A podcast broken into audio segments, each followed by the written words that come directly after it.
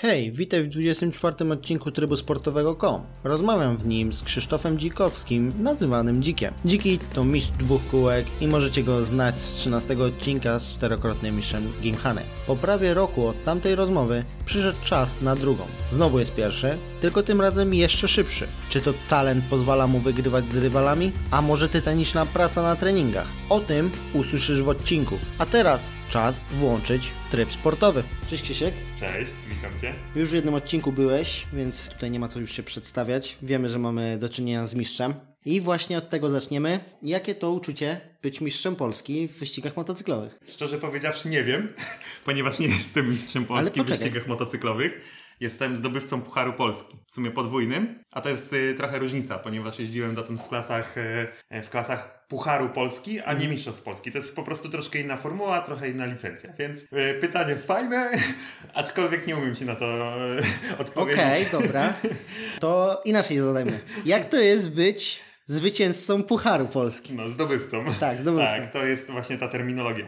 Bardzo fajne uczucie, na pewno, na pewno dla każdego bardzo fajne. Dla mnie, dla mnie szczególnie fajne, bo, bo to jest takie zwieńczenie, zwieńczenie całego sezonu, może nawet nie sezonu, tylko kilku sezonów przygotowań i przygotowań w zimę, przygotowań technicznych motocykla, także bardzo fajne uczucie i oczywiście się pracuje na to, żeby w kolejnych sezonach też, też być tym zdobywcą, a może jeżeli będę startował kiedykolwiek w Formule Mistrzostw Polski, to, no to oczywiście chciałbym zdobyć tytuł Mistrza Polski. Okej, dobra, no to jak już e, takie faux pas popełniłem na starcie, no to wytłumaczmy tą różnicę może. Różnica pomiędzy y, zdobywcą Pucharu Polski Tak. a mistrzem Polski. Y, Tutaj chodzi po prostu o, o, tak jak powiedziałem wcześniej, o formułę, czyli jeżeli jest to Puchar Polski, to po prostu wymagania są mniejsze, tak? Mniejsze obostrzenia w przypadku y, regulaminu technicznego, jeżeli chodzi o motocykl. Y, inna jest licencja, ponieważ jeżeli ja się ścigam w Pucharze Polski, to potrzebuję licencję B. Okej. E, Jeżeli to jest licencja mistrz, klasy mistrzowskiej, to trzeba wtedy uzyskać li- licencję A. I to jest e. jakoś trudniej, czy... To znaczy, to zależy właśnie od klasy, w jakiej się ścigamy, ale jeżeli chcemy trafić do klasy mistrzowskiej, to musimy zrobić jakiś czas określony, na przykład na torze Poznań, jeżeli u nas w Polsce, no to mamy tych torów wyścigowych e, jak na lekarstwo, więc tutaj granicą na przykład w, z tego co pamiętam w Ruki, w Ruki 600, e, teraz to się nazywa Sport 600 ta klasa, e, to jeżeli jechałeś w Ruki 600 e, jakiś tam czas temu i zrobiłeś czas poniżej 1,48 na torze w Poznaniu, to następny sezon już jechałeś, musiałeś jechać w Formule Mistrzostw Polski, tak? To była jakaś tam kwalifikacja do tego, żeby jechać i nie mogło być takiej sytuacji, że nie pojedziesz w tych mistrzostwach, chyba, że tam ileś czasu minęło i się nie ścigałeś wtedy tam 5-4 lata, nie, nie znam dokładnie regulaminu Mistrzostw Polski, ale jeżeli chodzi na przykład o klasę, w której ja się ścigam, czyli Sport 250, wcześniej to było e, Stock Moto 3, wcześniej to też się trochę nazywało, generalnie to są 250, to żeby trafić do mistrzowskiej, to się nie da, bo nie ma takiej klasy mistrzowskiej, jest tylko Puchar Polski. W klasie e, 300, troszkę minimalnie wyższej pojemności, już mamy tutaj e, Sport 300, czyli klasa pucharowa i jest e, Super Sport 300 i to jest klasa mistrzowska i tam trzeba już mieć tą licencję A. Okej, no to jak uzyskać tą licencję B? Licencję B trzeba zapisać się do jakiegokolwiek klubu e, motocyklowego, na przykład do SMCRT, w którym ja jeżdżę. E, Trzeba się tam zgłosić, czyli trzeba uiścić składkę e, członkowską. Wtedy ten klub nam e, tak naprawdę może złożyć te, te, te potrzebne papiery do, e, do PZMOT-u. E, W PZMOT-ie też, e, czyli wypełniamy wszystkie formalności. Trzeba się zgłosić przede wszystkim, można poprzez klub, można, nie wiem czy niezrzeszonym, można startować. Tutaj też gdzieś ta moja wiedza jest trochę mniejsza na ten temat, bo ja jestem w klubie, więc y, zgłaszamy się do PZMOT-u. W PZMOT-ie, do PZMOT-u dajmy wszystkie, mm, wszystkie te papiery, wszystkie formalności dokonujemy. Trzeba przejść badania. E, U lekarza sportowego to jest też bardzo ważne, że to musi być lekarz sportowy, nie może by- być to zwykły lekarz. Po tym jak, y, jak mamy te badania, ma, wypełnimy te wszystkie formalności, musimy zdać egzamin. Taki egzamin. Z flag, zasad? Y, Tak, między innymi to są zasady. Generalnie trzeba znać regulamin techniczny i regulamin, może nawet nie chodzi o regulamin techniczny, tylko o regulamin wyścigów motocyklowych. Między innymi właśnie tam są flagi, zachowania, jakie, jakie Są dozwolone na to, że jakie nie... Dokładnie. Okej, ale co, musisz też wiedzieć, jaka jest moc od do idealnie dla tej klasy wyścigowej w tym... Takich pytań, z tego co pamiętam, nie ma na egzaminie, bo ten egzamin, tak jak każdy egzamin teoretyczny i praktyczny jest, tak?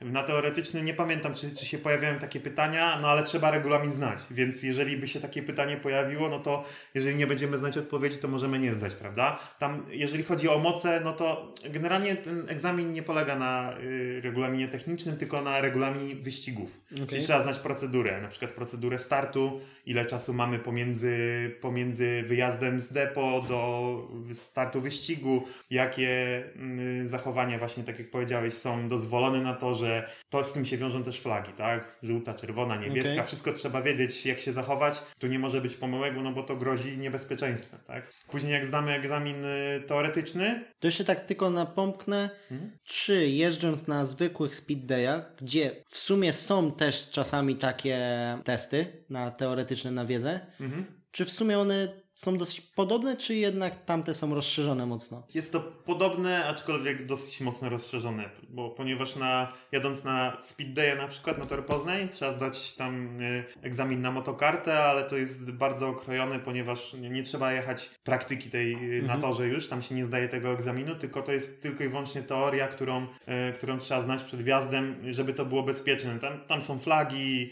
i ogólne zachowania. Jeżeli chodzi o, o wyścigi już, jak, jak już mhm. chcemy się ścigać, no to już musimy znać te wszystkie procedury, jakie, jakie należą, jakie są obowiązki zawodnika, jakie są y, też y, te nasze prawa i tak dalej. Także mhm. tu w przypadku wyścigów, no egzamin jest moim zdaniem dużo trudniejszy. Ten teoretyczny na pewno jest dużo trudniejszy.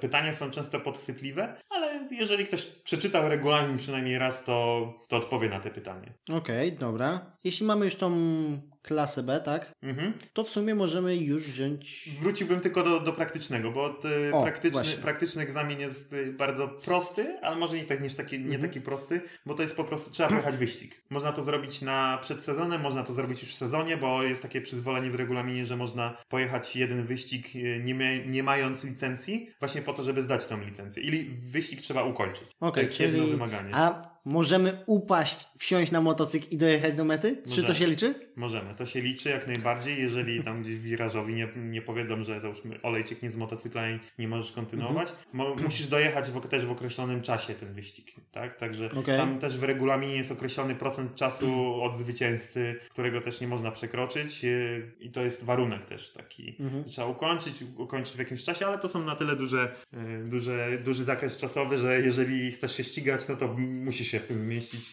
Bo jeżeli nie będziesz jechał takim tempem, żeby się zmieścić w, ty, w tym regulaminowym czasie. To nie ma sensu, żebyś tam był. Nie, to nie, to nie znaczy, że nie ma sensu, bo są różne, y, różne powody, dlaczego możesz tak mhm. jechać, ale to jest już wtedy, wtedy trochę niebezpieczne dla innych, dla ciebie samego i dla innych, bo jadąc bardzo wolno, kiedy, kiedy ktoś będzie ci dublował, no to no są jednak wyścigi. Jasne. Tutaj chodzi o to, żeby jechać szybko na torze. Ale oczywiście zachęcamy wszystkich, żeby próbowali. Klasy niższe prowokują na pewno do tego, żeby, żeby startowało dużo ludzi w tym i, i zaczynali na tym. Prowokują, to znaczy? No, yy, wsiadając na motocykl, no to już prowokujemy jakieś zachowania takie, rozpędzamy się szybko, hamujemy mocniej, mhm. tak? Także wsiadając na torze na jakikolwiek motocykl, to też nas prowokujesz do ścigania się, bo chcemy wyprzedzić kogoś, kto jest mhm. przed nami. Nie? I to jest już prosta droga do wyścigu. Coś w tym jest, coś w tym jest. Kiedy zaczęła się Twoja historia z motocyklami? Historia z motocyklami zaczęła się w 2012 roku, a może nawet wcześniej. może nawet jako, jako już dziecko się tym interesowałem, ale nigdy nie miałem y, wcześniej swojego motocykla. Gdzieś tam kuzyn miał jakąś motorynkę, później mhm. jakiś ogar, tak? Gdzieś w sumie tak jak ludzie w moim wieku z tych lat 90. to pokolenie, no to gdzieś zna te wszystkie te pomniejsze te motorowery, więc tak gdzieś się to zaczęło. Gdzieś po drodze kuzyn też miał takiego crossa 80 i wiadomo, gdzieś się po polach mhm. jeździło. Mhm. Później to była jakaś tam większa przerwa i w sumie mój szwagier miał motocykl, dał mi się tam przejechać. Jak już zrobiłem prawo jazdy, a prawo jazdy zrobiłem bodajże w 2011 albo 2012 roku. No i tak jeździłem sobie po drogach publicznych przez coś ponad rok. Zaliczyłem dosyć yy, mocny upadek. Nic mi się takiego wielkiego nie stało, ale, ale nie było to jakieś super bezpieczne. Mhm. Yy, no i potem, wiadomo, spięło mnie. Już się trochę bałem i, i w 2013 roku zacząłem trenować dżymkanę motocyklową i później gdzieś jeżdżąc tą dżymkanę motocyklową, gdzie zacząłem się interesować wyścigami, pojechałem pierwszy raz na tor gdzieś tam naturalnie to przyszło w wyścigi. Zaczę... Pierwszy w sumie sezon mój w wyścigach to był 2015 rok, z tego pamiętam. Okej, czyli już cztery sezony. Tak, tak, cztery sezony. Wyścigowo. Czego... Wyścigowo, tak. Y, Dwa w Youngtimerze, to, był, to jest y, Puchar Polski Classic. W Young- w Youngtimer 500 dwa sezony zaliczyłem i dwa sezony w już mm, takim normalnym, że tak się wyrażę, Pucharze Polski w, na 250. Z teraźniejszymi motocyklami. Tak, z teraźniejszymi motocyklami. Okej. Więcej o Gimkhanie, czyli slalomie na motocyklu, tak można by było to ładnie nazwać, jest w wcześniejszych odcinkach, więc to oczywiście zalinkuję. A teraz przechodzimy do czegoś, co jest właśnie mocno związane z wyścigami. Co pierwsze przychodzi na myśl, czyli jaka była maksymalna prędkość, z jaką jechałeś? Nie odpowiem w prosty sposób, e, ponieważ e, muszę Ciebie dopytać, czy chodzi o wyścigi, czy chodzi na torze motocyklowym, czy chodzi o ogólnie. Nazwijmy ogólnie. Ogólnie. Ogólnie coś około 260-280 km na godzinę. Na zamkniętym torze. Tak, zgadza się. Zgadza się. E, ale też było około 250 km na godzinę na, na 600 na torze w Poznaniu, ponieważ ja miałem do Gymkany, moto Gymkany miałem litrowy motocykl i, i też wiadomo, chciałem go spróbować. Na tym litrowym motocyklu właśnie, motocyklu miałem właśnie okazję pojechać tyle, bo chciałem zobaczyć jak to jest. Oczywiście no, to musi być w jak najbezpieczniejszych warunkach, ale na torze już takim normalnym wyścigowym byłem e, 600 i tam około 240-250 na godzinę na prostej startowej można było osiągnąć. Na torze Slowakia Ring wtedy byłem, ale to mówię, 600 mm, F4i, więc ten niezbyt sportowy motocykl, bardziej sportowy niż turystyczny, ale Wyglądowo sportowy, bardziej miejski. tak, dokładnie, dokładnie. Bardzo fajny motocykl, polecam. Yy, Ale jeżeli chodzi o już wyścigi, yy, wyścigi tutaj, w których startowałem, no to na Kawasaki ZXR 400 yy, z mojego rocznika, jestem rocznik 90, ścigałem się na takim samym motocyklu z tego rocznika. Wygrałem nim też Puchar właśnie Polski w 2016 roku. To tam prędkość to było około 220 na godzinę na torze w Poznaniu na prostej startowej. Coś pod tyle już. Yy, Ile To nieźle dokładnie jak na było? 400 mimo wszystko. Tak, tak. One, y, 400, te 400 z, e, ze starszych roczników e, to jest jednak ta stara szkoła. One się bardzo wysoko kręcą. Nawet silnik mi wybuchł na torze w Poznaniu na prostej startowej. Więc jest wybuchowo. Tak, jest wybuchowy. No te, te, te motocykle mają problem z wałkami rozrządu często i czasami bywa tak, że, że spotka się zawór razem z tłokiem i wtedy jest już wybuchowo. No ale też trzeba przyznać, że tak stare motocykle, a tak z braku laku innego słowa żyłowane na torze, po prostu do ostatnich obrotów, no to mają prawo powiedzieć tam dość. Tak, tak, one już swoje przeszły. Yy, Z tego co pamiętam, mój motocykl właśnie ZXR miała ponad 70 tysięcy przebiegu. Wiadomo, ja ją odpowiednio przygotowałem do, do tych wyścigów, no ale po prostu no, coś, coś tam nawaliło. Yy, Mam pewne, pewne pomysły na to co, ale, yy, ale to jest tak naprawdę dłuższa, dłuższa sprawa. Zrobiłem oczywiście później obdukcję takiego silnika, yy, żeby, żeby się dowiedzieć czegoś, wiadomo, bo, bo ja też się akurat technologiami bardzo mocno interesuję, techniką, mechaniką, więc, y, więc zrobiłem taką obdukcję. To jeszcze dopytam tylko o prędkość największą w zakręcie, bo w wyścigach motocyklowych nie jest czymś specjalnym jechać szybko na prostej. Właśnie wszystko schodzi do tego, żeby jechać szybko w zakręcie. Zgadza się. Jest nawet takie powiedzenie, że wyścigów się nie wygrywa na prostej, tylko na zakrętach. No i to tak z mojego doświadczenia na pewno to się zgadza, bo wcale nie jechałem najmocniejszym motocyklem w stawce. Ale wracając do pytania, ile było, jaka była prędkość w zakręcie, to wydaje mi się, że na e, tak zwanej dużej patelni w Poznaniu, czy nazywają to Baba, Jaga, e, z tego co pamiętam na telemetrii to jest coś koło 130-140 na godzinę. Na 250. Okay. E, także ja nawet gdzieś tam mam swoje filmiki na YouTubie, na, na kanale, pewnie podlinkujesz. E, jest mój onboard. E, nie jest to z telemetrią, ale tam widać, że jadę na szóstce Mhm. prostą startową, później tak naprawdę zrzucam tylko do piątki, nie hamuję w ogóle do tej patelni, e, więc te, ta prędkość gdzieś e, maksymalna na prostej startowej w przypadku 250 mojej to było 170-180 na godzinę, Mhm, mhm. więc tam przy niehamowaniu czy zrzuceniu biegu, no to się robi te 130-140. Okej. I, bo ja jeździłem z telemetrią, więc mam troszkę większą wiedzę na ten, na ten temat, bo dane są z GPS-u, a nie z licznika. I jest No tak, e, liczniki. W ogóle się spotkałem z taką tezą, że w Ameryce trochę inaczej działają liczniki niż e, w Europie. Że w Europie, tak jak znamy, jak masz na liczniku 50, Mhm. to masz około 47-48, powiedzmy, a w Ameryce nie. Że w Ameryce jest r- Tyle, ile powinno być, Tak, no. tyle ile powinno być. Nie wiem, czy to prawda, ale tak się spotkałem z taką No ale to jest takie, to jest,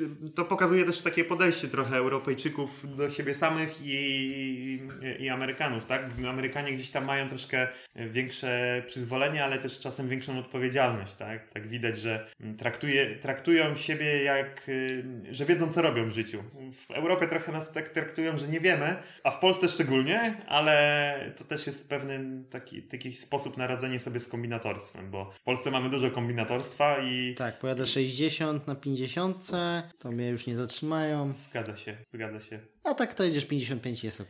Jakoś ten, w ten sposób to działa. Yy, Ale wracając właśnie jeszcze do tej prędkości, tej najszybszej, zarówno na prostej i w zakręcie. No na prostej pewnie nie ma takich jakichś odczuć specjalnych, ale czy w zakręcie jak już tam czujesz, że to jest limit, limit twój motocykla, no to to pewnie już jakieś odczucia emocjonalne takie wywołują. Jeżeli to jest wyścig, to emocje tak naprawdę są ciągle, bo w wyścigu często walczymy na łokcie i to dosłownie na łokcie. Czasami nawet mamy gdzieś kontakt między nami a motocyklem kolegi, czy, Mhm. czy odwrotnie. E, Zdarzają się takie sytuacje i to nawet nierzadko, więc te emocje ciągle są. Poza tym, tak jak wcześniej powiedziałem, zawsze chcesz być przed tym kimś, kto jest przed tobą, tak? To chcemy być, dlatego, Mhm. dlatego gdzieś te, te emocje grają dużą rolę, ale też bardzo ważne jest, żeby nad tymi emocjami panować i żeby mieć tą czystą głowę. Właśnie w odcinku o Gymkanie mówiłem o tej czystej głowie, że Tak. to jest bardzo ważne w, i w wyścigach, i, znaczy w Gymkanie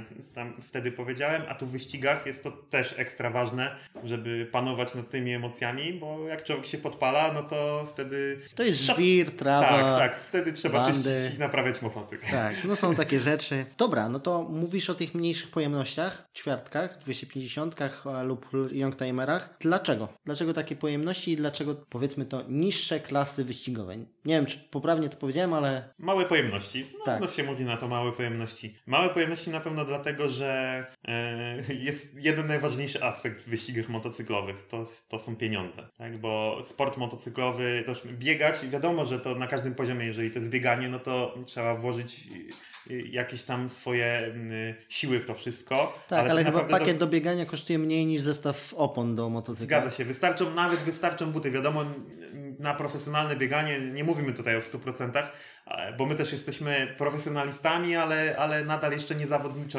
Nie jesteśmy, nie robimy tego y, za pieniądze, że nie zarabiamy na tym, ale już próbujemy być profesjonalistami. Jednak sprzęt y, kosztuje, gleby kosztują, czyli wywrotki. Kosztują opony, nie- na darmo się mówi o tym czarne złoto w wyścigach Mhm. motocyklowych, bo to jest jednak jeden z, y, z, droższych, y, z droższych części eksploatacyjnych motocykla, tak? Bo Bo najczęściej jest wymieniany w sumie. to zależy, to zależy. Znaczy chodzi mi, że się najszybciej zużywa, bo no, w wyścigach już mm, jakiejś tam wysokiej rangi potrafią zużyć kilka zestawów opon podczas jednego treningu, więc to jest takie, jak się zastanowić, za każdym razem 1000-1500 zł za każdy zestaw i oni używają dwóch na jedną sesję, to tak Tak, to jest, to jest akurat w wyższych pojemnościach i taka ciekawostka tutaj, ja częściej wymieniam olej niż opony.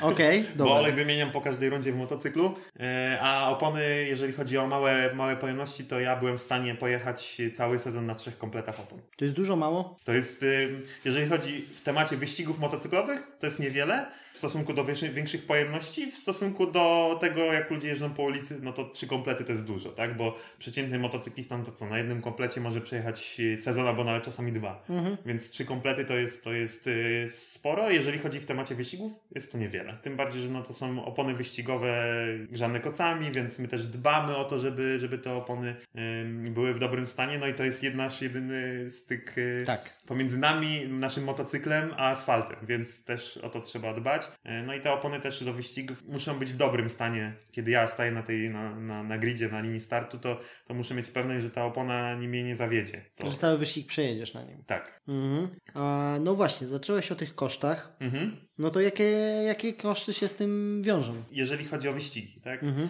No to oprócz tego, że trzeba mieć motocykl, no to y, wiadomo, że ten motocykl przygotowuje się do wyścigów trochę inaczej niż do jazdy po ulicy. Do jazdy po ulicy tak naprawdę, naprawdę przed sezonem wystarczy, że zmienimy olej, odpowietrzymy hamulce, wymienimy opony. No i zazwyczaj to w większości przypadków wystarczy wystarczy. U nas y, nie może to tak wyglądać, więc wydajemy gdzieś tam, jeżeli ktoś nie potrafi, to wydajemy pieniądze na mechanika, żeby on zadbał o to, żeby hamulce były perfekcyjnie przygotowane, żeby silnik był perfekcyjnie przygotowany, żeby te za, za zmianę opon, y, za y, przygotowanie samego motocykla też, bo, Mhm. bo to już nawet nie chodzi o, o, o tę eksploatację pomiędzy wyścigami, tylko już przygotowanie. No to trzeba założyć owiewki torowe, trzeba przewiercać korki, czyli to są te koszty. No i oprócz tego, że musimy mieć motocykl i musi, płacimy za eksploatację motocykla, e, wiadomo, jest to paliwo. Im większa Podróże pojemność... na każdą Tak. tor. Y, tutaj akurat powiedziałem o paliwie do motocykla, ale y, podróże swoje też pochłaniają. Czyli tak jak tutaj paliwo do samochodu, Mhm. bo jeżeli ja sobie zaczepiam przyczepkę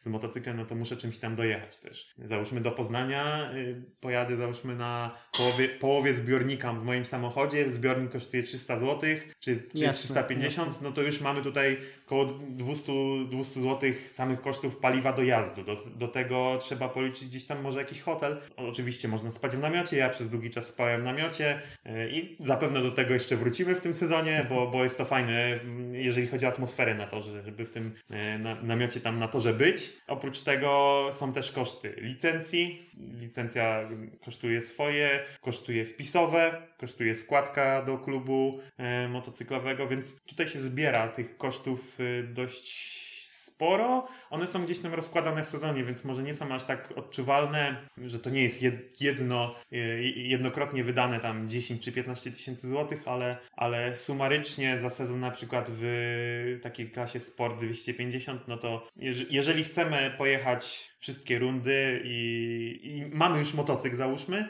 no to gdzieś tam wpisowe, do jazdy i tak dalej, nie wiem, 4000, 3000 złotych to trzeba na to wydać. Tak? To nie wydaje się dużo. To zależy też na jakim poziomie chcemy to robić, jaką pojemnością, prawda? Mhm. I na jakie tory dojeżdżamy, bo jeżeli my dojeżdżamy na, na tor Poznań trzy razy i później na, na małe gdzieś tory, no to yy, gdzieś Radom, Bydgoszcz, to są gdzieś ode mnie ze Szczecina, no to są dosyć duże trasy, więc, więc troszkę więcej wydaje, ale jeżeli ktoś mieszka w środkowej Polsce, no to są to stosunkowo mniejsze koszta. Wiadomo, koszt największy to jest yy, koszt motocykla. I teraz też w zależności jak chcemy przygotować taki motocykl, no to, to kosztuje, kosztuje to swoje. Ja byłem ym, w tamtym sezonie, w ubiegłym, czyli w 2018 roku, pojechałem w 100% na stokowym motocyklu, a to oznacza, że wymieniłem tylko owiewki natorowe, założyłem sobie klipony, sety torowe Okej. i tak naprawdę na tym skończyły się większe modyfikacje. Ale co nawet, no, powiedzmy, taki wydech e, był Był jakiś akcesoryjny, był z motocyklem, więc, Okej. yy, więc po prostu na tym pojechałem. Zająłem, też ciekawostka, zająłem na tym y, drugie miejsce w Pucharze w tamtym roku.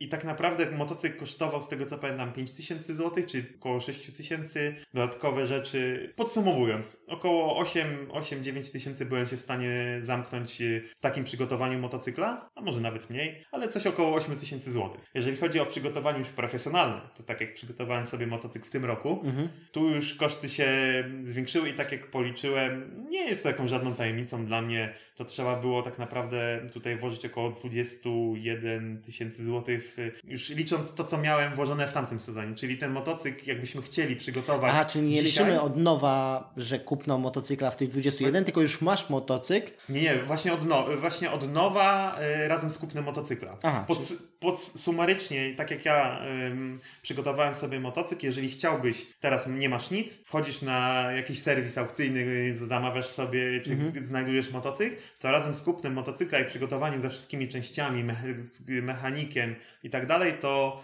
tak jak ja jechałem w tym roku, to było coś około 21 tysięcy złotych. No tu już się zaczynają. Ale ja już miałem tą bazę wcześniej, Mhm. więc tak naprawdę dołożyłem zawieszenie, dołożyłem y, power commander. Sukcesywnie po prostu. Tak, sukce- sukcesywnie do, dokładałem, więc, więc też y, wiadomo, że, y, że to też nie, nie było tak, że od razu wszystko włożyłem i, i kupiłem taki motocykl. No w tym sezonie zmieniam klasę, więc, więc będzie to załóżmy jakiś tam większy koszt, ale sprzedałem 250 w tym momencie, więc już mam jakiś budżet na, na ten kolejny Okej, sezon. czyli e, dobra, mamy motocykl 21, mamy czwórkę na cały sezon. To co, w 25 się zamykamy, czy. Można się zamknąć, można się zamknąć w mnie. Ja się w sezonie... Nie, nie, e, mówimy pełna profeska. Pełna profeska, no ale to też musisz mieć wtedy jeszcze kombinezon, kask, ale ja nie lubię mówić o takich, znaczy nie chodzi o to, że nie lubię mówić o pieniądzach, bo to, to, jest, to jest taka y, część tych wyścigów, że zawsze są te pieniądze, Mhm. ale ja nie lubię o tym mówić, w, o tych największych kosztach, tylko wolę mówić o jakimś tam minimum z tego względu, żeby zachęcać ludzi do, do ścigania Okej, się. nie? dobra, no to Czyli minimum, powiedzmy, dobra, to zmienię pytanie. Amatorka. amatorka, no jak chcesz, jakbyś chciał na przykład pojechać w, w następnym sezonie w klasie Sport 250, nie masz motocykla e, i chcesz pojechać cały sezon, na pewno jesteś w stanie zamknąć w 10 tysiącach złotych. Takie minimum, nie? Mówimy o 250? 250 na przykład. Okej. Jesteś też w stanie, jeżeli kupisz motocykl w jakimś tam gorszym stanie i przygotujesz sobie sam go w garażu, nie wydając na, na mechanikę, to jesteś w stanie się nawet mniej zamknąć. Ale mówimy już o całych kosztach i motocykla i sezonu, czy mówimy tylko o motocyklu? No, jeżeli chodzi o motocykla i sezonu. Okej. Bo, bo możesz, tu, tu wszystko się rozchodzi o to, jak to chcesz zrobić. Czyli jeżeli bierzesz nawet, śpisz na, na torze, no to nie ponosisz żadnych kosztów. tego. No tak, bo nie płacisz za hotel Ale i jeżeli tak chcesz spać w hotelu, no to wtedy na, na przykład za noc płacisz 100-150 zł. Tak? Czyli Okej, to się okej. kumuluje. Wiadomo, jeżeli, jeżeli Czyli masz... troszeczkę jak właśnie moja rozmowa z triatlonem, czyli im bardziej chcesz zaoszczędzić każdą sekundę, jakby na początku zaoszczędzenie, zaoszczędzenie minuty nie kosztuje cię niemal nic, ale gdy dochodzisz do jakiegoś etapu, to każda sekunda już kosztuje więcej niż tamta minuta. I to nawet się nie zwiększa liniowo, tylko, tylko Tak, logarytmicznie. właśnie, tak? dokładnie, więc To jest, okej, czyli to jest ta sama zasada. Sport profesjonalny pod każdym względem jest studnią bez dna. Znaczy, czy to jest bieg, nawet pe- zapewne, czy jeżeli by to było bieganie, no to wtedy wiadomo, wyjazdy na maratony i tak dalej, Tak, tak. bilety lotnicze, to też kosztuje, nie? Także, a tutaj, tak jak powiedziałem, sport motocyklowy, czy to wyścigi, czy gymkana, to jest y, To integralna w część. sumie tak się wydaje, że Youngtimer powinien jeszcze być bardziej dostępny dla ludzi niż 250. I jest, dlatego ja zacząłem od Youngtimera. Dlatego ja Okej. zacząłem od Pucharu Polski Classic, ale tutaj trochę paradoksalnie y, Youngtimer nie jest klasykiem, tak jak nam chłopaki z wyścigów od klasyków tam zawsze podkreślają, to nie jest klasyk, a, aczkolwiek jest zaliczany do Pucharu Polski Classic, y, ale to jest właśnie ta klasa dla takich ludzi jak załóżmy, jak ja, jak ty, y, żeby pojechać w Youngtimerze, bo to są motocykle gdzieś, które jeszcze są na rynku, są bardzo tanie, ale już y, nadal się na nich możemy ścigać. Dobra, to może dla uproszczenia mm, słuchaczy, powiedzmy co to jest Youngtimer. Y, Jak on jest pojmowany? Youngtimer to są, to są motocykle, załóżmy z lat, tam końcówka lat 80., yy, czy tam lata 80., początek lat 90. Za to są uznawane motocykle Youngtimery, tak? Yy, poniżej tego 80., czy gdzieś początek 80. lat to są klasyki, no i te, ten typowy klasyk, w sumie te 80., 70. lata to są postklasyki, a te 60., 50. lata to są klasyki, tak? Te najstarsze motocykle. Gdzieś tam yy, 2000 to już są yy, dwu- 2000 czy 2000 lata, to już są motocykle uznawane za współczesne Okej. w procentach. W ogóle fajnie brzmi ścigać się motocyklem dwa, trzy razy starszym od siebie. Jakby, że on dalej jeździ w ogóle. No, jest na pewno naprawdę wielu zawodników, którzy się ści- ścigają właśnie w klasyku i są yy, młodsi od swoich, swoich motocykli, tak? Ja jechałem, tak jak powiedziałem wcześniej, na motocyklu równym wieku, jak ja mam, więc, Okej. więc to, to, to było na pewno ciekawe doświadczenie. Ja miałem 27 lat, motocykl 27 lat. Okej, mam tutaj takie dwa pytania i się sam ze sobą trochę mentalnie biję, które zadać najpierw, ale wydaje mi się, że jak już poruszyliśmy ten temat promocji Youngtimerów i, i 250, żeby zacząć, to właśnie jak zacząć się ścigać? Że co, przychodzimy po prostu na speed day, tak? Jeździmy po chwilę po torach, zapoznajemy się z tymi flagami, torami, prędkością, złożeniami Mhm. i co, robimy klasę i, i wchodzimy? Każdy ma inną drogę. Można Okej. zrobić to na naprawdę wiele sposobów. Można zaczynać tak jak zaczynają młodzi ludzie teraz, zaczynają od pitbike'ów. To jest na pewno fajna droga i nie muszą jeździć po drodze. Jeżeli chodzi o ludzi w naszym wieku, no to zazwyczaj to ta droga jest nie od tych mniejszych motocykli, mniejszych pojemności, tylko zazwyczaj to jest z drogi na tor, a I nie właśnie, odwrotnie. ja uważam, że to jest jest trochę błędne podejście. Niekoniecznie, niekoniecznie. Mówię, są różne drogi. Znaczy, jest... chodzi mi o to, że raczej jak się patrzy na mistrzów, no a od takich powinniśmy brać raczej przykład, to oni nie ścigali się od razu tysiącem, tylko się ścigali 125, jeżeli, Jeżeli- 250. Jeżeli, Później, jeżeli chcesz, je- jeżeli e, w, te, w ten sposób mhm. rozumujesz, e, to, to jak najbardziej to, to jest e, ta, od tych większych pojemności, zaczynamy tutaj w Polsce często od większych pojemności. Ja też miałem taką drogę, bo zacząłem od 600. Ja uważam, że tak, to jest, to jest taki, jakiś błąd, ale, e, ale takie jest życie, że, że nie zawsze się zaczyna w ten sposób, jak się powinno, bo nie ma się tej wiedzy. Mhm. Dopiero im dalej brniemy w jakieś, jakieś zagadnienie, tym bardziej się, tym więcej się dowiadujemy, tak? znaczy Ja- ja bardziej mi chodziło o takie zasad, uzasadnienie typu trudno jest jechać wolnym motocyklem szybko, niż szybkim, szybkim wolno. Tak, tak. Nawet ze względu na wagę, nawet Tak. na, na, na to ze względu, jaki, y, biorąc pod uwagę, jak działają silniki, do czego są stworzone, tak? Bo nie ukrywajmy tutaj, litrowy motocykl y, jest stworzony po prostu do jazdy z bardzo dużymi prędkościami, więc jazda wolno, czy te sportowe motocykle o dużych pojemnościach też, y, tu sobie trzeba uzmysłowić, nie wybaczają błędów, albo wybaczają je bardzo słabo. Jeżeli wsiadamy na małą pojemność, no to ma, motocykle małej pojemności dużo więcej wybaczają, no i tych zmiennych jest dużo, dużo mniej. To wszystko się wolniej dzieje. No i Więc... właśnie, że ta krzywa uczenia się jest chyba wtedy lepsza Ale prostu. tendencja jest jednak e, ta coraz lepsza, że e, ludzie zaczynają od tych małych pojemności często. Okej. Teraz widzę i to jest, to jest na pewno dobry znak na przyszłość, że, że jednak te małe pojemności mają teraz, teraz się cieszą bardzo, bardzo dużą popularnością. E, no i tutaj ludzie byli bardzo sceptyczni, jeżeli chodzi o, o te prawo jazdy, że możemy na prawo jazdy kategorii B jeździć Mhm, motocyklami o pojemności 125 cm3. Ludzie byli sceptyczni, a okazuje się, że te motocykle zaczęły być bardzo często używane. Ludzie interesują się bardziej motocyklami i zaczynają od tych mniejszych pojemności, bo nie muszą mieć prawa jazdy od razu. I nagle A nie później- ma tylu wypadków, jak sądzili. Nie patrzyłem w statystyki, ale, ale z tego co wiem, to tak. To tutaj spodziewali się dużo większego, y, dużo większej liczby wypadków, śmiertelnych y, wypadków i tak dalej, a skończyło się to zupełnie odwrotnie. Więc eksperyment myślę, że wyszedł bardzo dobrze i, i, i jest ta tendencja jednak, jednak do tych małych pojemności, żeby, żeby zaczynać. Też ten prawo jazdy, jak musimy robić tutaj na, na, na, tą, na ulicę, żeby jeździć, Mhm. To też jest jakiś y, stopień, tak? Czyli nie możemy zacząć od razu dostać kategorii A na największe pojemności, mając załóżmy 18 lat, tylko Mhm, trzeba przejść tą drogę. No ja jeszcze miałem to szczęście, że mogłem. Tak, ja, ja też zdałem w tym sta- starym systemie, dlatego y, w, jeżdżąc 3 miesiące po drodze zaliczyłem dosyć groźny upadek, tak? Ja widzę też tą, y, tutaj związek tej, tej Mhm. większej pojemności, no bo w miejscu, gdzie powinienem mieć mniejszą prędkość i miałem po prostu większą prędkość, które na tamte warunki, na moje umiejętności nie byłem w stanie opanować tego motocykla. Z tego się wzięła ta... No pewnie teraz byś wyszedł z tego na cztery różne sposoby, ale to Zapewne tak. inna kwestia. Ale gdzieś ten wątek poszedł w drugą stronę, nie wiem. Tak, ale właśnie dobrze, że poruszyłeś ten wątek z prawkiem, bo mam też pytanie o to. Mhm. Czy trzeba mieć prawo jazdy, żeby się ścigać? Nie, nie trzeba mieć prawa jazdy. Yy, Gdzieś tam trzeba kategorię wiekową yy, jakąś uzyskać. Trzeba skończyć odpowiedni, od, od, odpowiedni mm, wiek. Z tego, jeżeli chodzi o, o dzieci, no to, to 12 lat chyba do klasy, mm, czy 13 lat do klasy Sport 250, ale są te też pomniejsze klasy, te pitbajki na Mhm. przykład i tam już się mogą ścigać naprawdę małe, małe dzieciaki. Ale mówimy jeż- to o wieku typu 8 lat nawet? Yy, Z tego co wiem, tak. Z tego co wiem, o ośmiolatki już się ścigają w Pucharze Polski i Pitbike. A jeżeli chodzi o wyścigi, no to i wracając do, do prawa jazdy, nie trzeba mieć prawa jazdy, bo na to, że nie jest, nie jest to konieczne w żadnym, w żadnym stopniu.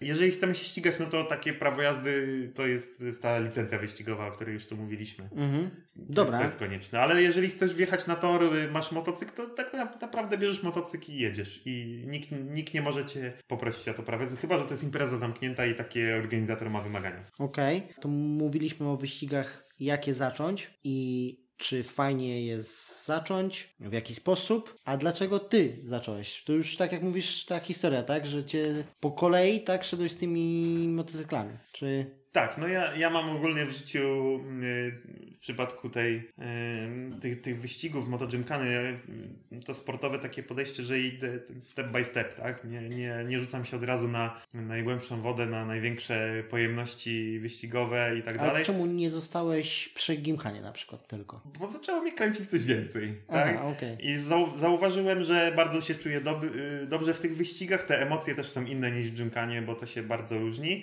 E, A czym się różni? Bo to jest istotne w sumie. w Gymkanie y, chyba wspominałem w poprzednim Mhm. odcinku o tym, że, że tam się bardzo długo czeka na swój przejazd. Błędy, jeżeli popełniamy. Że jesteś jak, trochę jak skoczek, że masz jedną próbę i tyle, i koniec. Tak, tak, ja zawsze to porównuję do, znaczy są dwie próby y, na całych zawodach, więc jeżeli załóżmy zrobisz błąd, to ciężko jest nadrobić tą, y, y, ten stracony czas, a tutaj o czas wszystko się rozchodzi. Mhm. W wyścigach te emocje są trochę inne, bo wszyscy razem stajemy na starcie i jak jest y, światła gasną, to wszyscy razem jedziemy. I, I tak naprawdę ja popełnię błąd, to jestem jeszcze w stanie y, cisnąć mocniej, tak? Jak to Mhm, mówi Mark mhm. Marquez czy ktoś inny. Okej. Cisnąłem bardzo mocno, więc jest jakiś limit, tak? Te limity Okej. możemy przekraczać i jesteśmy w stanie y, określić jaki limit na nasze potrzeby y, akurat w tej, w tej sekundzie wyścigu y, mamy, tak? Jaki, jaki ten limit chcemy mieć. Możemy go przekroczyć i ryzykować bardzo mocno. Ryzykujemy wtedy wywrotką i na przykład nieukończeniem wyścigu. Y, To tak samo jak w Gymkanie. Wtedy się przewracamy, możemy się podnieść, ale wtedy już jesteśmy przegrani. Y, No i Czyli te... chodzi ci o to, że w Gimkhanie, Gymkhanie, Gimkhanie, jak popełniasz błąd, to od razu już wiesz, że jesteś przegrany, a tutaj pomimo popełnienia błędu możesz jeszcze go nadrobić, Znaczy, tak? niekonie, niekoniecznie, bo w Gymkanie jednak masz dwa przejazdy. Jeden pojedziesz, możesz całkowicie zepsuć, a możesz w drugim wygrać. Mhm. E, ale te emocje na pewno e, są inaczej rozkładane w czasie, bo tam czekamy, czekamy, patrzymy jak to Mhm, jedzie. mhm.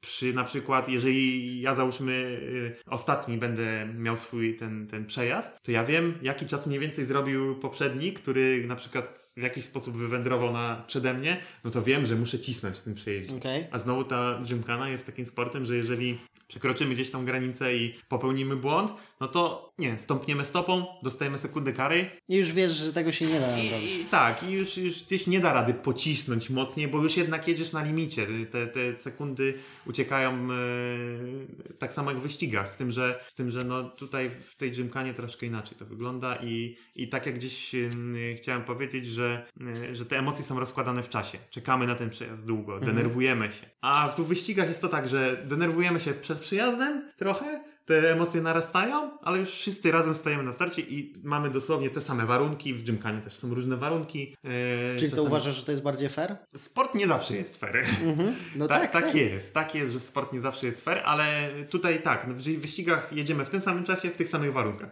Jeżeli spadnie deszcz, to wszyscy jedziemy w tym deszczu. Jeżeli na gymkanie spadnie deszcz, no to jedna osoba mogła jechać na suchym, a inna jedzie e, na mokrym. No, Jest, jedna, jest troszkę bardziej fair, Okej. ale z drugiej strony w gymkanie możemy mieć różne motocykle, możemy mieć lepszy motocykl. W, znowu w, w wyścigach musimy mieć w miarę wyrównane te motocykle. Wiadomo, w zależności od finansów możemy mieć lepiej przygotowany motocykl, możemy mieć gorzej Mhm. przygotowany motocykl, także, e, także to się tym na pewno różni. Przede wszystkim tymi emocjami, finansami też. No dobra, no to takie proste, szybkie pytanie. Jak zostać szybkim na torze? Trzeba I- na pewno trenować bardzo dużo, Mhm. Właśnie. Czy kwestia jest trenowania czy talentu? jak we wszystkim. Musi być trochę talentu, dwie zmienne. Jest talent i jest ciężka praca. Jeżeli mamy dużo talentu, to musimy trochę mniej pracować. Mhm. Jeżeli mamy mało tego talentu, to musimy dużo mm, pracować, tak? Nie wiem, czy się nie powtórzyłem.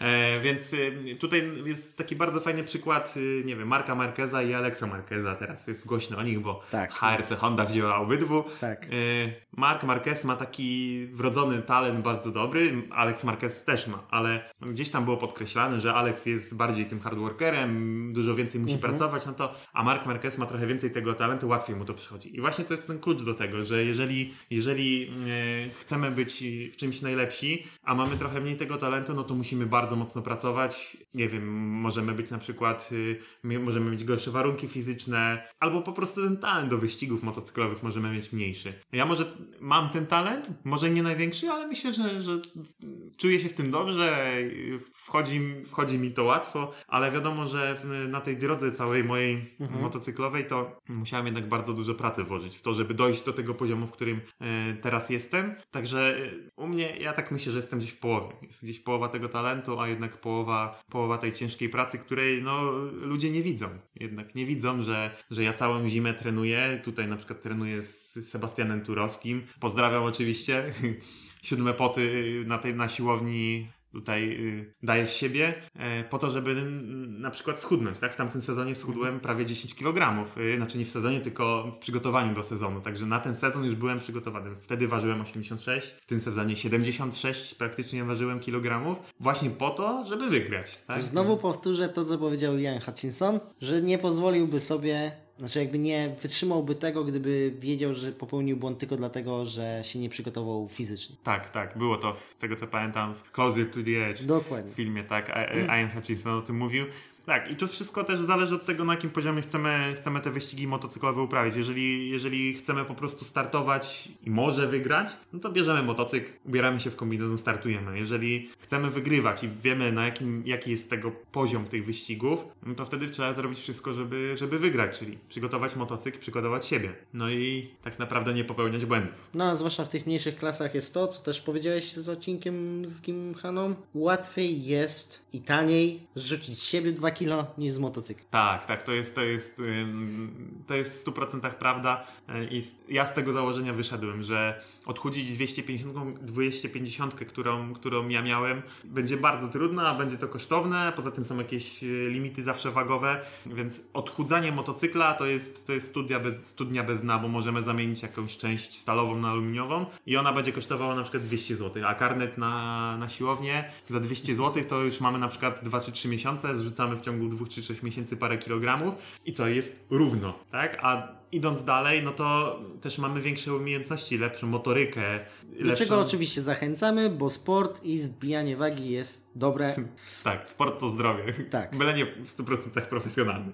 Znaczy żaden sport profesjonalny nie jest zdrowy, to jest trzeba zdrowy. Tak, ale, przyznać. ale na takie nasze warunki, tak jak my się ścigamy. To, Amatorskie, tak. Tak, czy amatorskie, czy profesjonalne, profesjonalne, ale nie zawodowe, to, y, to, ten, to na pewno uprawianie, uprawianie tego sportu ma pozytywny wpływ. Mhm. Okej. To teraz takie techniczne bardziej zagadnienie właśnie, czy wiedza techniczna jest potrzebna przy ściganiu, czyli okej, te przepisy musimy znać, to już powiedziałeś, ale to jest teoria. Ja bardziej pytam o kwestie mechaniczne, jakieś takie właśnie serwisowe, coś ala złota rączka, Nie no. jest, y, y, y, odpowiadając na pytanie, wiedza techniczna nie jest potrzebna, ale jest bardzo przydatna. Bo jednak tu mamy, siedzimy na tym sprzęcie, tak? Jedziemy na nim i teraz jeżeli, ale i to jest też, też się wiąże z, znowu z pieniędzmi. Jeżeli nie mamy wiedzy technicznej, to musimy mieć kogoś, kto tą wiedzę techniczną ma. Jeżeli mamy tą wiedzę techniczną, to łatwiej jest nam pracować nad sobą, nad swoją jazdą i nad motocyklem, bo w momencie, kiedy ja naciskam hamulec, to ja czuję pod ręką, że na przykład jest coś nie tak, albo mogę coś ulepszyć. Jeżeli nie mam wiedzy technicznej, no to po prostu naciskam hamulec. Mocniej, lżej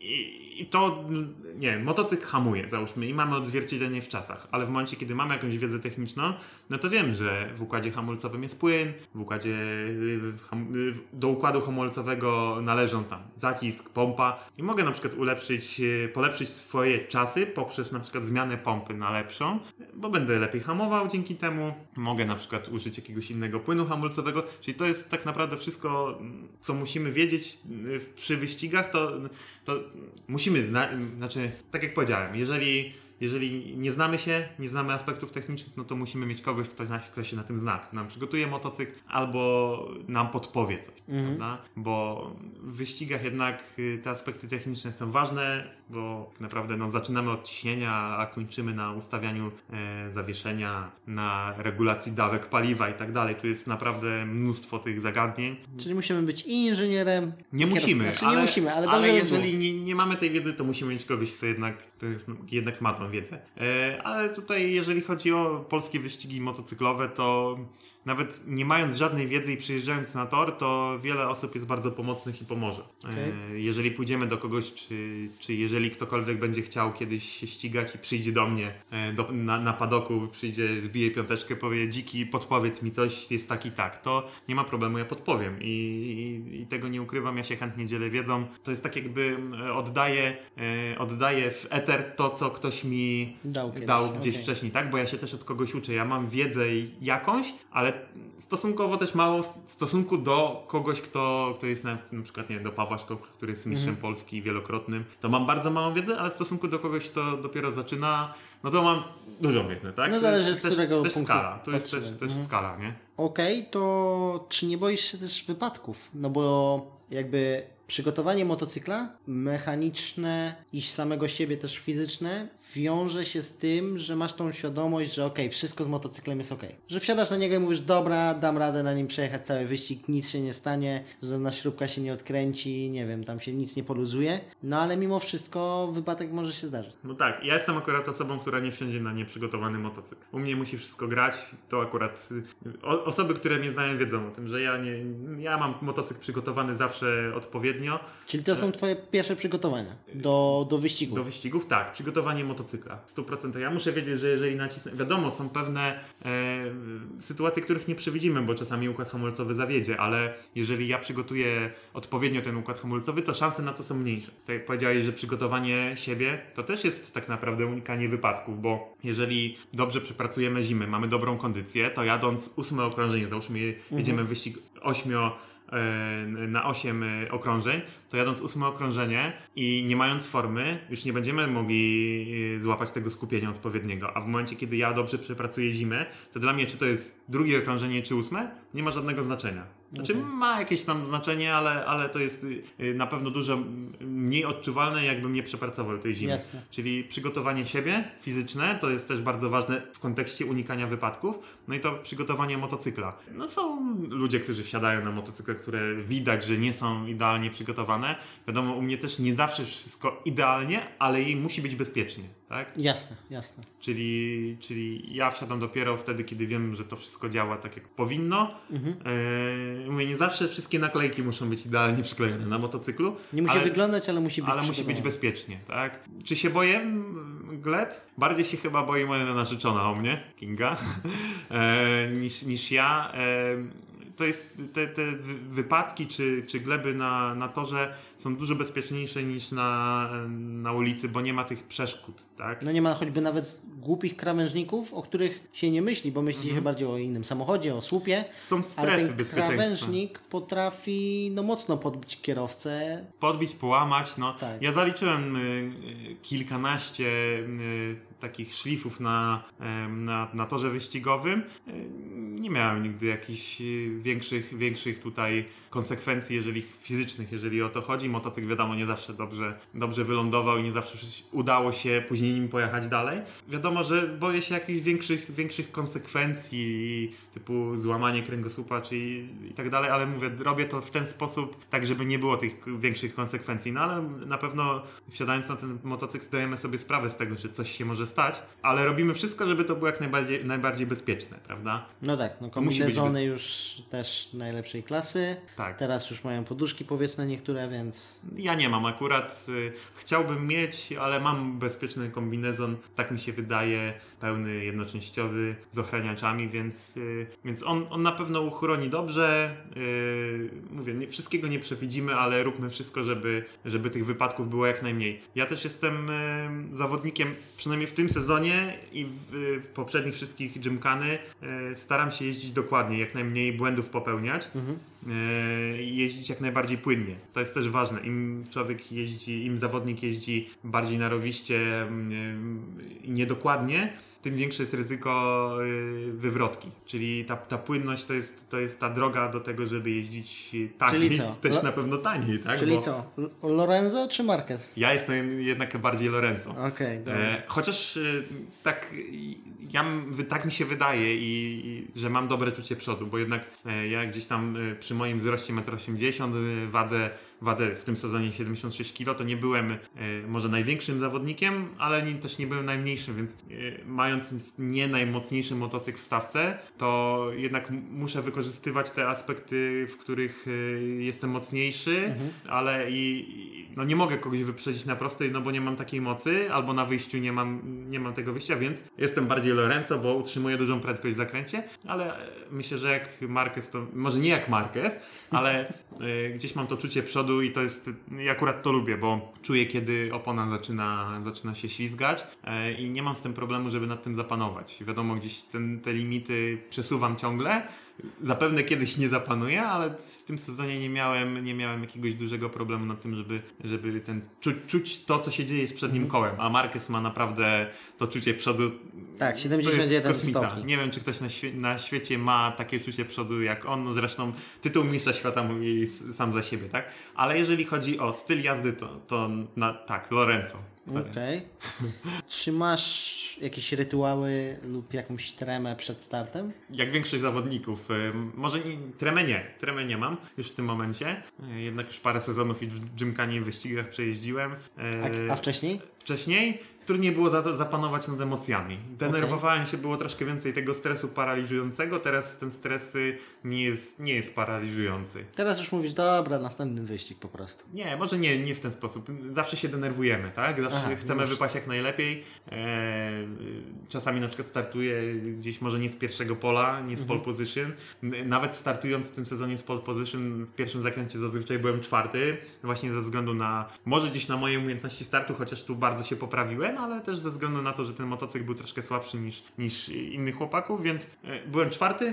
Koniec końców gdzieś tam byłem pierwszy na, na końcu wyścigu, więc musiałem pracować mocniej. I tego się czasami człowiek tak obawia przed, przed wyścigiem, e, jak to rozegrać, tak? Zastanawiamy się, jak to rozegrać. I po to są też te rytuały, tak jak tutaj zapytałeś. Ja mam rytuały, jak większość zawodników, e, które gdzieś tam mm, mamy, żeby właśnie siebie uspokoić, uspokoić myśli. Mhm. Ja mam taki rytuał, że w sumie zakładam sobie słuchawki słuchawki, puszczam muzykę. Staram się skupić raczej. Siadam sobie na motocyklu i wszyscy wiedzą, że, że raczej wtedy lepiej mi nie przeszkadzać. Chociaż tak naprawdę no, mogę rozmawiać, ale wolę sobie po prostu posiedzieć posłuchać muzyki, nie wiem, sprawdzić y, wcześniej, wiadomo, że sprawdzić ciśnienia, gdzieś, mm -hmm. gdzieś, gdzieś inni koledzy, którzy nam tam pomagają, też, też to wykonują, gdzieś, gdzieś moja Kinga też tam sprawdza sobie e, to ciśnienie w, w oponach, patrzy, czy wszystko jest ok, e, ale rytuał, no mam takie, mam takie rytuały. Znaczy bardziej, bo takie rzeczy, słuchawki na uszach to jest raczej coś takiego normalnego, mi się wydaje, a przynajmniej, a przynajmniej się wydaje. E, bardziej mi chodziło o coś takiego typu mówisz coś do motocykla albo, no nie wiem, masz jakieś myśli, że jesteś jakoś połączony? Nie, raczej, raczej nie. Raczej nie, raczej mówisz tak, o takim czymś jak kucnięcie na przykład tak. y, Valentina Rossiego, tak? Wiesz co, no chyba, chyba aż, aż takiego nie mam, no. Mm. Okay. Albo to, że wsiada zawsze z lewej strony, albo to, że zawsze ale mogę powiedzieć, rusza, to poprawia kombinezon. Nie wiem, ja chyba nie mam takiego rytuału. To, po prostu to jest jakaś kolejność u mnie. Przy, mhm. W przypadku mnie to jest kolejność wykonywanych czynności przed startem. Okay. I ona zawsze jest taka sama. Gdzieś się rozgrzewam, później gdzieś sobie siadam, yy, uspokajam się, dopiero się gdzieś ubieram, staję sobie obok motocykla, słucham sobie tej muzyki, odpowiedniej takiej, żeby mnie nastroiła, wsiadam na ten motocykl i wtedy mnie koledzy wypuszczają, jadę, startuję. Tyle. Ale mogę powiedzieć o ciekawym rytuale, który mój kolega z teamu Łukasz Tabor, ksywa Tabor, e, ma to on y, w tym sezonie do mnie podchodził za każdym razem y, w połowie założonym kombinezonie, tak jak jest jednoczęściowy, -hmm, założony mm -hmm. tylko na nogi. Wkładał jedną rękę, a drugą rękę ja musiałem mu pomóc. On sobie wymyślił taki rytuał i za każdym razem przychodził. Nikt inny nie mógł tego zrobić i, i jak to tłumaczył, nie pamiętam, y, czy, czy, czy, to chodziło o to, że po prostu, żeby, jako że ja byłem od niego szybszy, to że taka jakiś dobry... Energia, żeby przeszła, Taka, żeby tak? energia przeszła i, i, i ja powiem szczerze, że chętnie w tym uczestniczyłem, bo, bo i Tabora bardzo bardzo lubię i ja wiem, że, że takie rzeczy są ważne. Gorzej jakby cię nie było. nie wiem, czy taka sytuacja była w tym sezonie, ale jeżeli nie będzie, to, to być może pójdzie do jakiegoś innego szybkiego zawodnika. Kto jest drugi na, na tym, na, na mecie? Dobra, chodź tutaj. Zakładamy kombinezon. Ale tak. o co chodzi? No nieważne. Ale to taki właśnie taki dosyć fajny, humorystyczny, e, humorystyczny rytuał. No ja nie wiem, ja, ja chyba mam tą kolejność taką, którą... Okej, okay, dobra, no to wykonałeś kolejność, e, nie masz już słuchawek, już jesteś cały ubrany, pojechałeś na warm-upa, ruszyłeś, już jesteś w trasie. E, na, tej, na tym wyścigu i trzymasz jakieś myśli? Jakieś myśli przychodzą podczas wyścigu? Ciągle milion myśli jest Okej. w czasie wyścigu. Trudno tak, ja się nad tym nie zastanawiałem nigdy, ale mogę to podzielić na różne fazy, tak? Że jeżeli już przed startem wiadomo, że, że się skupiamy, chcemy, do, skupiamy, chcemy y, dobrze wystartować, tak? Przed- To skupienie musi być jak największe. Jak już wystartujemy i załóżmy wyprzedzi mnie tych dwóch, trzech zawodników, no to wtedy ja się staram utrzymać spokój, tak? Czyli rozpracować to w czasie wyścigu. Mam 8 okrążeń, załóżmy na to, że w Poznaniu 8 czy 9 okrążeń. Mam czas. Czyli nie Mam czas. podpalasz się od razu i mówisz, dobra, muszę teraz ich wyprzedzić. Tak, Już. chyba, chyba, że ktoś mnie zblokuje i zaczyna mi ta na przykład grupa uciekać. Rzadko były takie w tym sezonie sytuacje, ale staram się od razu utrzymać w tej, w tej grupie prowadzącej. Raz po raz gdzieś kogoś wyprzedzić. Mam, wiem, gdzie mam mocne punkty i wtedy są takie myśli, żeby raczej, żeby ktoś nie zrobił jakiegoś złego ruchu, żeby mnie nie zrzucił z motocykla, żeby dobrze zahamować, żeby odpowiednio wyjść z zakrętu, tak? Czyli takie na każdym okrążeniu jest, jest, jest odpowiednie, e, odpowiednia sekwencja zdarzeń, ale na początku wyścigu właśnie o tym myślę, jak to zrobić, jak rozegrać to i bo to się dzieje wszystko na żywo. To nie jest tak, że możesz sobie zaplanować. Jeżeli dobrze wystartujesz, będziesz jechał pierwszy i zaczynasz uciekać, no to wtedy wiadomo, że to jest troszkę, troszkę inaczej to wygląda. W momencie, kiedy po starcie wylądujesz gdzieś na troszkę bardziej odległych, odległych miejscach, no to wtedy to trzeba rozpracować odpowiednio, rozegrać okrążenie na- po okrążeniu, e, wyprzedzanie po wyprzedzaniu, e, odpowiednio dobrać linię, wyprzedzić. No ale co, E, myślisz sobie, dobra, jadę te okrążenie na minuta 57, okej, to drugie zrobię minuta 56, czy Mm, bardziej- a trzecie minuta 58? Nie, y, wtedy o takich rzeczach myślę, jeżeli już prowadzę wyścig. Patrzę wtedy na, Aha, na czasy, patrzę jak na tablicy pokazuje mi, e, pokazują mi koledzy, jaką mam przewagę na przykład, to wtedy myślę nad tym, załóżmy, jeżeli na torze w Poznaniu, nie wiem, w tym roku zrobiłem 1,55, no to nie muszę takim tempem jechać, jeżeli przewagę mam na przykład 2-3 sekund. Jeżeli Okej. ktoś za mną jedzie sekundę, sekundę na okrężeniu wolniej, no to wiadomo, że to nie, nie muszę tak cisnąć. Wtedy raczej uspokajam tempo. Uspokajam Okej. tempo po to, żeby popełniać nie, nie popełnić jakiegoś błędu. Jeżeli załóżmy ktoś za mną jest 0,1 sekundy, no to wtedy wie, myśli są takie. Przybrać linię defensywną, tak? Bo mamy różne linie w wyścigach, y, te linie wyścigowe. Później A odpowiednio... czyli myślisz właśnie o tym, jak pojechać, żeby on cię nie wyprzedził. Tak, tak, to się, to się dzieje w 100% na żywo, ale to mówię, to zależy wszystko od tego, jak się układa ten wyścig. Jeżeli ktoś za mną jest, e, jeżeli ktoś przede mną jest, załóżmy, nie wiem, uwolni się z jakiejś grupy, która mnie przyblokowała i pokazuje mi na tablicy 3 sekundy przewagi, ktoś ma nade mną, a zostały mi dwa okrążenia, no to tak naprawdę myśli są, e, no nie chcę tutaj mówić niecenzuralnych słów, ale trzeba Szybko jechać. Szybko jechać, tak? Trzeba szybko jechać, nie popełniać błędów. Późno hamować, szybko odkręcać. Takie są myśli. Jeżeli, e, jeżeli ktoś jest blisko, no to wtedy myśli są spokojnie, wiem gdzie ktoś obserwuje, załóżmy tak, bo wszyscy jeżeli się interesujemy wyścigami, oglądamy wyścigi MotoGP na przykład, to widzimy, że tam nie ma e, czegoś nieprzemyślanego. Trzeba przemyśleć e, jak, e, jak chcemy to rozegrać, czyli jeżeli jesteśmy w stanie zrobić jakąś prze- przewagę po wyprzedzeniu, no to wyprzedzamy. Jeżeli wiemy, że jedziemy bardzo podobnym tempem, no to ja mam taką taktykę, że jadę dosyć długo, obserwuję, gdzie kto ma słabe punkty i wyprzedzam w tym momencie, żeby już ktoś nie zdążył mnie na przykład wyprzedzić e, w ostatnim zakręcie. No, rywale teraz słuchają i będą już Tak. wiedzieć, dobra, dziki, ostatnie trzy zakręty, on tam jest dobry, dobra, tam pojadę defensywną linią, mnie nie wyprzedzi, już. Ale na początku wyścigu zawsze myśl jest ta sama. Wyprzedzić, być pierwszym, zbudować przewagę i dojechać ostatnie okrążenia spokojnie.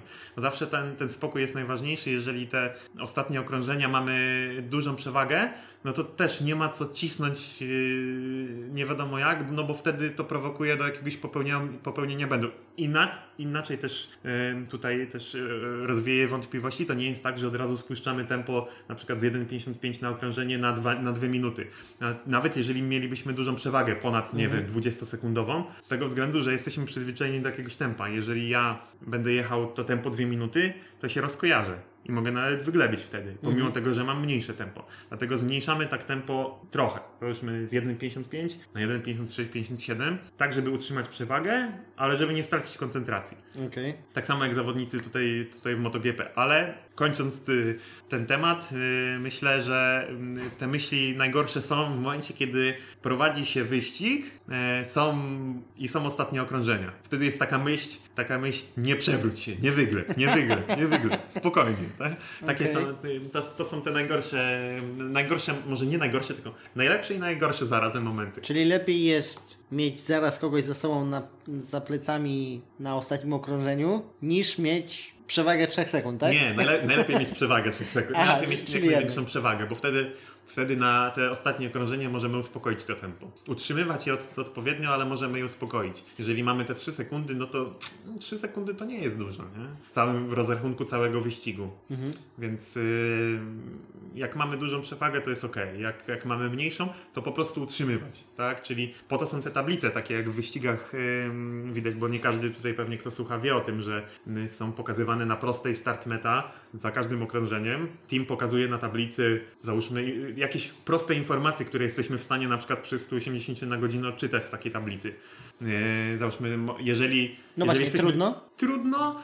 Ja się jeszcze tego uczę, bo y, im ida- idę bardziej w profesjonalne te wyścigi, tym więcej tych aspektów się pojawia i, i też trzeba pracować razem z teamem, trzeba pracować y, też nad sobą i próbować te informacje czytać, ale też ustalić, jakie informacje chcemy. Ale trudno jest, trudno jest to przeczytać i przede wszystkim w czasie tego wyścigu, kiedy na prostej startowej jedziemy na przykład łokieć w łokieć, no to, to, to zobaczenie tej, tej tablicy i zwrócenie uwagi jeszcze, dowiedzenie się o co tam chodzi, no jest trudne, jest trudne. To jest, e, dla mnie to jest jeden z tych może trudniejszych takich teraz aspektów, nad którymi pracuję, żeby czytać te informacje i żeby te informacje by mm, zauważać, tak? I przede wszystkim pomyśleć, teraz spójrz na tablicę. Ale na przykład na tej tablicy pokazuje się, ile sekund mam przewagi, jeżeli jadę pierwszy. Jeżeli jadę załóżmy drugi, no to ile mam sekund przewagi nad tym, kto jest trzeci, a ile mam sekund y, Straty. straty do pierwszego. To są takie informacje. Załóżmy na takich y, tablicach pokazuje się, które to jest okrążenie. Na takich tablicach też pokazuje się, załóżmy na w przypadku y, kwalifikacji, jaki czas się zrobiło. Chyba, że ktoś ma lap timer na przykład na motocyklu. Urządzenie, które pokazuje czas. Także Dozwolone? tak, tak, to jest dozwolone. No, tak jak wspomniałem, ja jeździłem z telemetrią, więc miałem na wyświetlaczu te, te czasy e, pokazane już takie dokładne, bardzo z Więc to jest, to jest fajne na pewno, fajny taki Gadżet. gadżet. Okej, to już idziemy w stronę końca tego odcinka. Komu polecasz wyścigi motocyklowe? Wszystkim motocyklistom. Znaczy, no nie każdy się do tego nadaje, ale, ale no komu? No mogę polecić każdemu, kto się interesuje e, wyścigami motocyklowymi, czy ogólnie motocyklami. Może, tak jak powiedziałem, może wyścigi nie są dla każdego, bo nie każdy jest w stanie opanować te emocje, nie każdy jest w stanie na przykład też wyłożyć jakieś pieniądze na to, żeby się ścigać. Ale to ale co, każ- trzeba być odważnym? Yy, Do wyścigów, no tak, tak, trzeba być odważnym. Yy, No bo jednak wcisnąć się komuś pod łokieć przy prędkości 140 na godzinę, no, moim zdaniem no, trzeba być trochę, trochę odważnym. Ale wiadomo, to też zależy od poziomu, tak? Można jechać yy, amatorsko gdzieś tam w jakichś też niższych klasach i nie trzeba być jakiś super, super odważnym, ale już lecąc na litrowym motocyklu yy, i hamując do dużej patelni, załóżmy z 300 na godzinę do, do 100 iluś, no to już trzeba mieć jakąś tam odwagę, nie? No tak, ale polecam. też słyszałem ciekawe historie typu, że ktoś już szurał łokciem po asfalcie, a ktoś mu kołem wjechał w Tak. łokieć, że przetarł po prostu oponą po kombinezonie. Ślady na motocyklu, tak. Tak. Ale wyścigi, no, jeżeli nie wyścigi, to polecam na pewno każdemu, każdemu motocykliście pojechanie na tor wyścigowy. Po prostu pojechanie i zobaczenie, z czym to się je i jak małe mamy umiejętności. Tak? Bo to jest, to, jest, to jest może nie paradoksalnie, tylko, a może trochę paradoksalnie, e, osoby, które mają małe umiejętności, myślą, że mają duże umiejętności. Okazuje się, że jadą na taki tor wyścigowy i I jadą na kwadratowo. tak, mają załóżmy litrowy sportowy motocykl na, napakowany elektroniką, A ktoś go a wyprzedza na wyprzedza go 250. gość na 250, nawet niedobrze przygotowanej na kartoflanych oponach. tak, tak No zwanych. właśnie, to Także, jest to. także tu e, sprzęt nie jest wyznacznikiem. Wiadomo, ten sprzęt już w wyścigach, kiedy już walczymy, czy nawet nie w wyścigach, czy w jeździe na torze, kiedy walczymy o setne sekundy czy tysięczne, to ma znaczenie, ale nie jest wyznacznikiem tego, czy jest się szybkim. Wyznacznikiem tym, czy się jest szybkim, są Twoje umiejętności. No najfajniej mi to zobrazowały dwa wydarzenia. Pierwsze, czyli jak pierwszy raz byłem na torze wyścigowym, to nagle zobaczyłem, że jestem bardzo wolny. się okazało. Drugie, jak już w Szwecji jechałem, no z grupą już tam motocyklistów, powiedzmy, mieliśmy motocykle wyścigowe 600 około, tak można powiedzieć, a nagle na torze w naszej grupie robił nas młody chłopak nie wiem, 16 lat na 125 i po prostu, okej, my mu uciekaliśmy na każdej prostej, okej, ale to co, to jak się wpychał w zakręcie, to po prostu było mistrzostwo świata. Zgadza się, zgadza się. Umiejętności, no przede wszystkim umiejętności. Ale tutaj dodam, że warto pojechać na ten tor i nabyć tych umiejętności, bo później mogą uratować życie na ulicy. Tak, tak. To też już dyskutowaliśmy w Gimchanie, więc możecie posłuchać. Mm, nie będziemy poruszać drugi raz. Twoje ulubione pytanie. Ciekawostka o tym sporcie, której ludzie nie znają.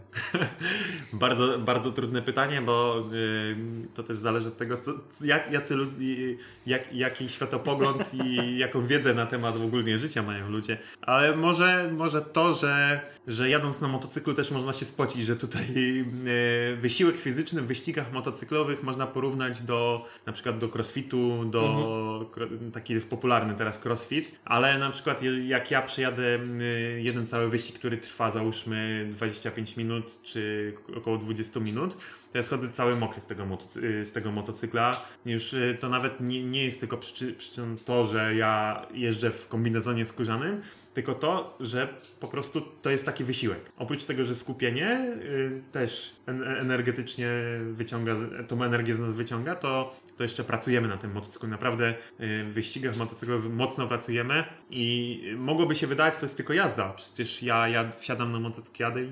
Jeszcze się zwieszasz w ogóle. Tak, Tam... tak, jadę na zakręcie, przecież to ja, jakie, jakie tu potrzeba tutaj siły do tego. Jeszcze kolanem odpychasz od asfaltu. Tak, a się okazuje, a się okazuje jednak, że, że na motocyklu to jest y, wysiłek porównywalny, ja to porównuję właśnie do, do crossfitu, bo nie jest, to, nie jest to podnoszenie ciężarów na siłowni, gdzie, ale jednak tą siłę potrzebujemy, ani nie jest to bieganie gdzieś tam. Mhm. Y, to jest coś pomiędzy bieganiem a siłownią, tak? bo musimy, musimy pracować w tej strefie tlenowej, ale mieć nadal siłę, tak? bo, okay. bo żeby przerzucić motocykl ze strony na stronę. No, także myślę, że to jest taka ciekawostka dla ludzi, którzy tak naprawdę o jeździe motocyklem czy o wyścigach nie wiedzą.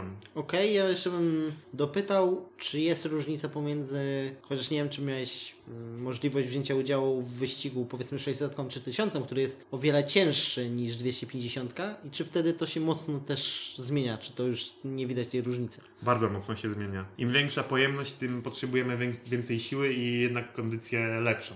E, okay. Bo na prostym przykładzie mogę tutaj to, to pokazać. Jeżeli jedziemy prostą startową, załóżmy motocyklem 250, mhm. no to tak jak mówiłem, ja zrzucam jeden bieg i wchodzę w zakręt, załóżmy, mhm. bez jakiegoś tam mocnego hamowania. Ale jadąc już na przykład litrowym motocyklem około 300 na godzinę, mhm. to w, w, tym momencie do zakrętu musimy połowę zbić prędkość. Okay. Czyli musimy dohamować. W tym momencie napinamy, może nie napinamy, bo nie możemy obciążyć kierownicy, ale, ale przy hamowaniu musimy się tak jakby zahaczyć na motocyklu, jest duże przeciążenie i wtedy pracujemy, tak? Bardzo mocno mięśniami. I znowu w drugą stronę, jak już wychodzimy z tego zakrętu, to na 250 no to ta moc nie jest tak mocno odczuwalna. Pracujemy na tym motocyklu tak samo jak na, na litrowym, ale znowu przeciążenia są mniejsze. Już nie wspominam o wadze. Jeżeli mhm. motocykl 250 waży 150 kg, a e, litrowy około 200 kg, to przerzucić to z jedną na drugą, e, z jednej na drugą stronę w zakręcie, to wymaga siły. Także, także tak, im większa pojemność, tym trzeba więcej, więcej tej mm, siły. No i powtarzając wkładać. te interwały co okrążenie, no to. Tak, tak, tak. tak zaczyna się robić coraz ciężej. Okej, okay. jaki inny sport byś polecił? Nie możesz polecić Kimhany.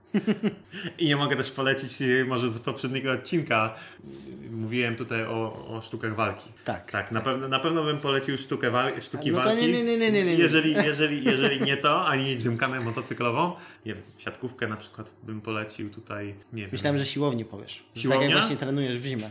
To, to, to, znaczy, no tutaj, e, tutaj siłownia dla mnie to, jest, to była taka oczywista oczywistość, że... Aha, znaczy, okay. ja uważam, że każdy sport, ale, ale hmm. siłownia tutaj na pewno pomaga. Ja trenuję bardzo, bardzo mocno na siłowni, tak, przede wszystkim na siłowni. Też wiadomo, są, jest, jest, jest, jest tam jakieś, jakieś bieganie, ale myślę, że każdy, każdy sport tutaj jest, jest, jest pomocny w wyścigach, ale mówię, naj, najbardziej to, to sztuki walki, ale siłownia też. Siłownia też. Jak nie ta siatkówka na przykład. Dobra. Gdzie można Cię znaleźć w realnym świecie i offline? Znaczy i online. W realnym, w realnym świecie ja mieszkam w Szczecinie, nie zamierzam na razie się stąd wynosić nigdzie. Także mieszkam w Szczecinie i jeżeli ktoś by chciał, no to, to jestem tutaj i może się ze mną skontaktować właśnie tutaj przez, przez internet. W świecie wirtualnym, e, czy, e, czy tutaj właśnie, to, no to na pewno na Facebooku mam swój profil Krzysztof Dziki Dzikowski. Można wpisać e, w wyszukiwarce, albo nawet na, na wyszukiwarce Google można wpisać Krzysztof Dziki Dzikowski i powinno to podpowiedzieć. Także mam ten jeden profil. Mam profil na Instagramie dzikowski.krzysiek.